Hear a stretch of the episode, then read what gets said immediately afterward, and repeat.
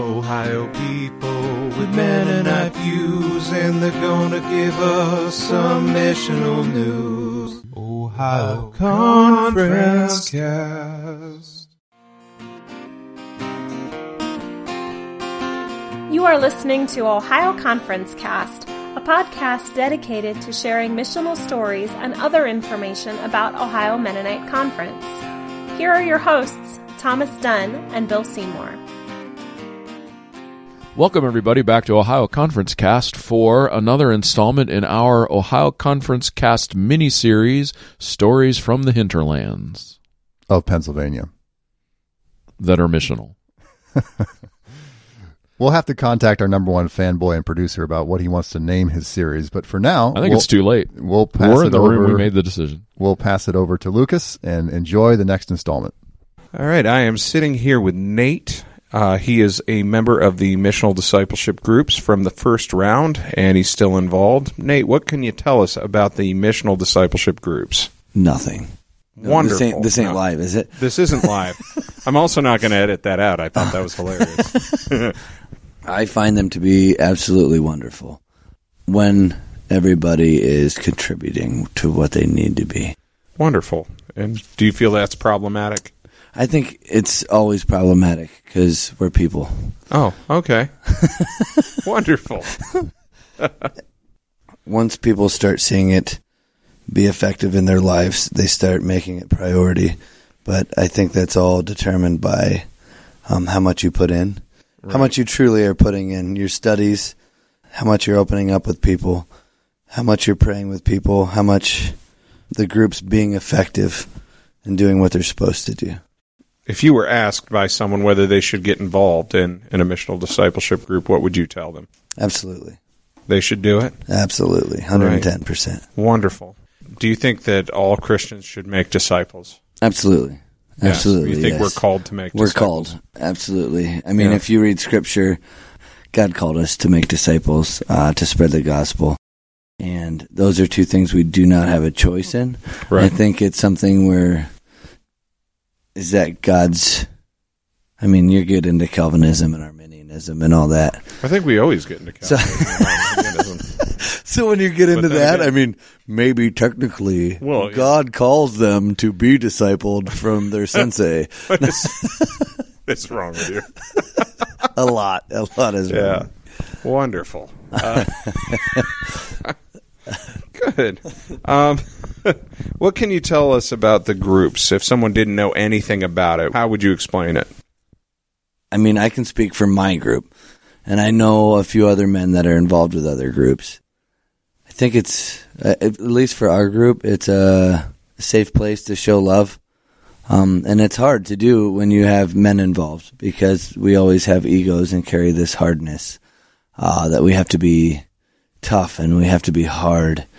And, you know, I mean, when we break down all that toughness, there's still a servant's heart that is inside of all of us. And with that, I mean, we're people, man, and we all struggle.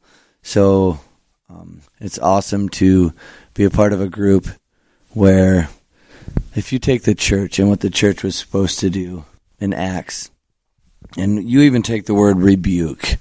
Okay, we take that word and we're all like, "Oh man, that's it's a harsh word." And repentance, like, "Oh goodness, heaven forbid you speak of repentance." That means I did something wrong and I need to change. I mean, repentance is a great thing. We can change. We get to. And the same thing with rebuke. Like when you think of rebuke, we automatically want to say like, "Oh, you're rebuking and you're throwing." Like, no, rebuke is something that we can take and and uh, we can do it in love if it's done right. Everything we do should be in love.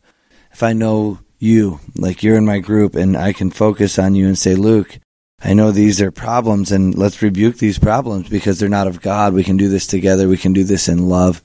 And I think as the, like you look at what the church has done uh, in the past, and it's I mean re- rebuke has turned into a dirty word. It has. It's a it's a Christian cuss word. Yeah, basically. so I re- if you say, "Hey, man, rebuke that guy," like you think you're going to throw a that guy." brick at him, Yeah. and like, I, I rebuked him hard. yeah, oh man.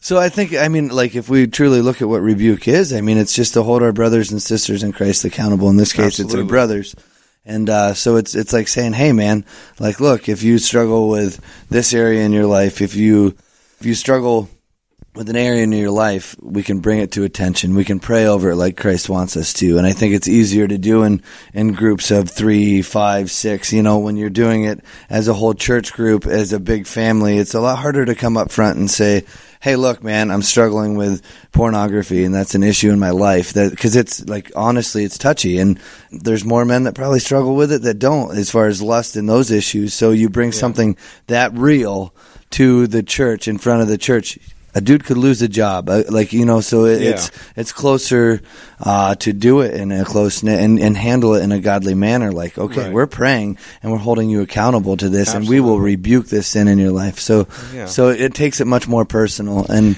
Yeah, which good. is possible to do in a small group of three. Well, it's designed to be three guys, but of course we have five now. Absolutely. We had three, but now we have five. yes, we didn't we have five. split right.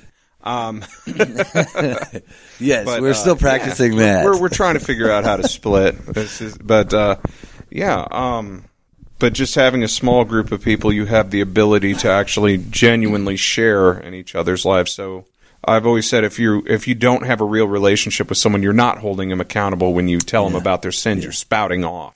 Absolutely. But uh, being in these groups, we have the the actual opportunity to be in real relationship with each other, where you can come to me and pretty much say anything, yeah. as long as you do it in love. And There's the worst thing that'll there. happen is I'll get offended, Yeah. and then I still have to look at you next Thursday. Yeah. Oh So, man, that's know. painful in itself. but there's a, like like you you know you you build that trust. You trust somebody. You trust that they're coming to you in love, and you trust that you can come to them in love, whether it's a problem or you need help.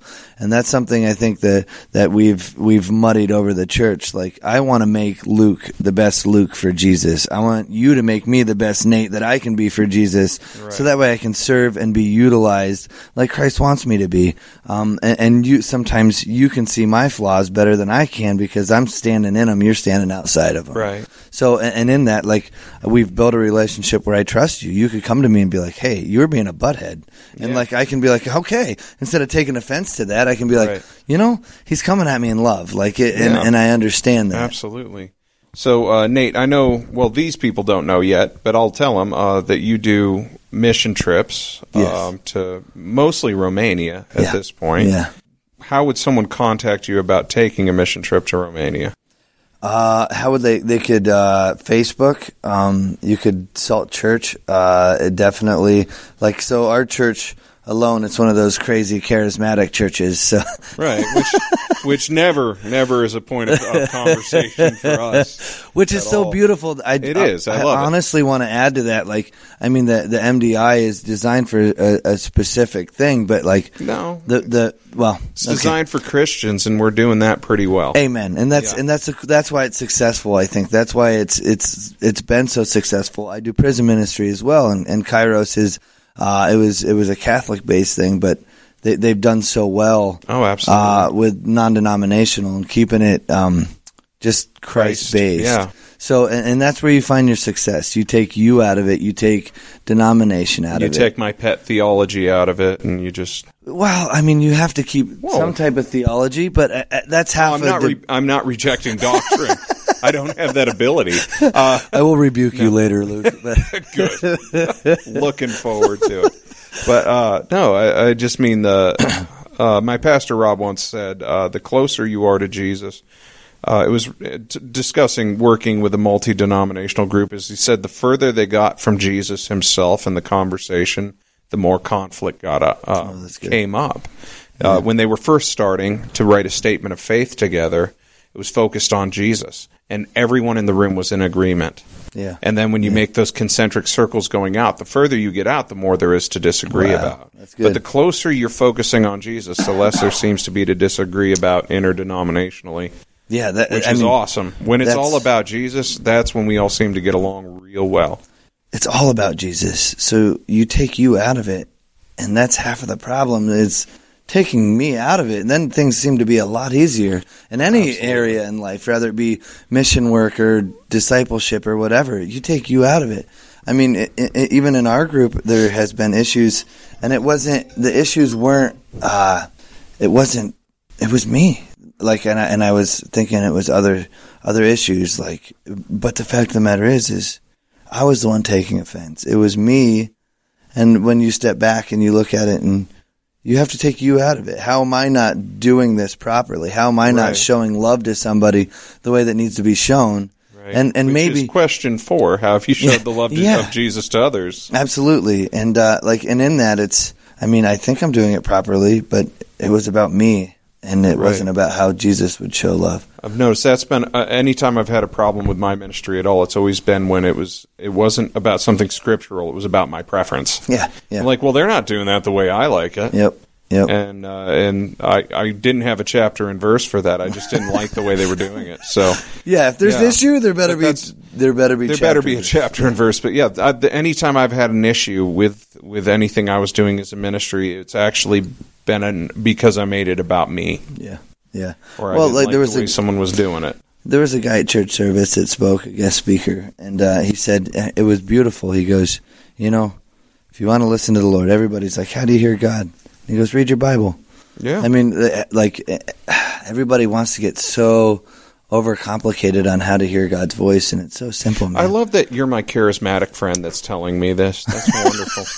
But no, I agree with you. One, I agree with you completely. I believe that the Holy Spirit leads us and guides us, but Absolutely. trying to hear God with your Bible closed, uh, my friend always says it's like trying to get a text message with your cell phone shut off. All right. Well, thank you for taking the time to talk to us, and Yes, sir. uh, yeah, Thanks for having me. appreciate you. Yeah.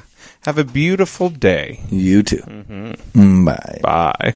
Thanks, Lucas, and our Pennsylvania Ohio Conference folk.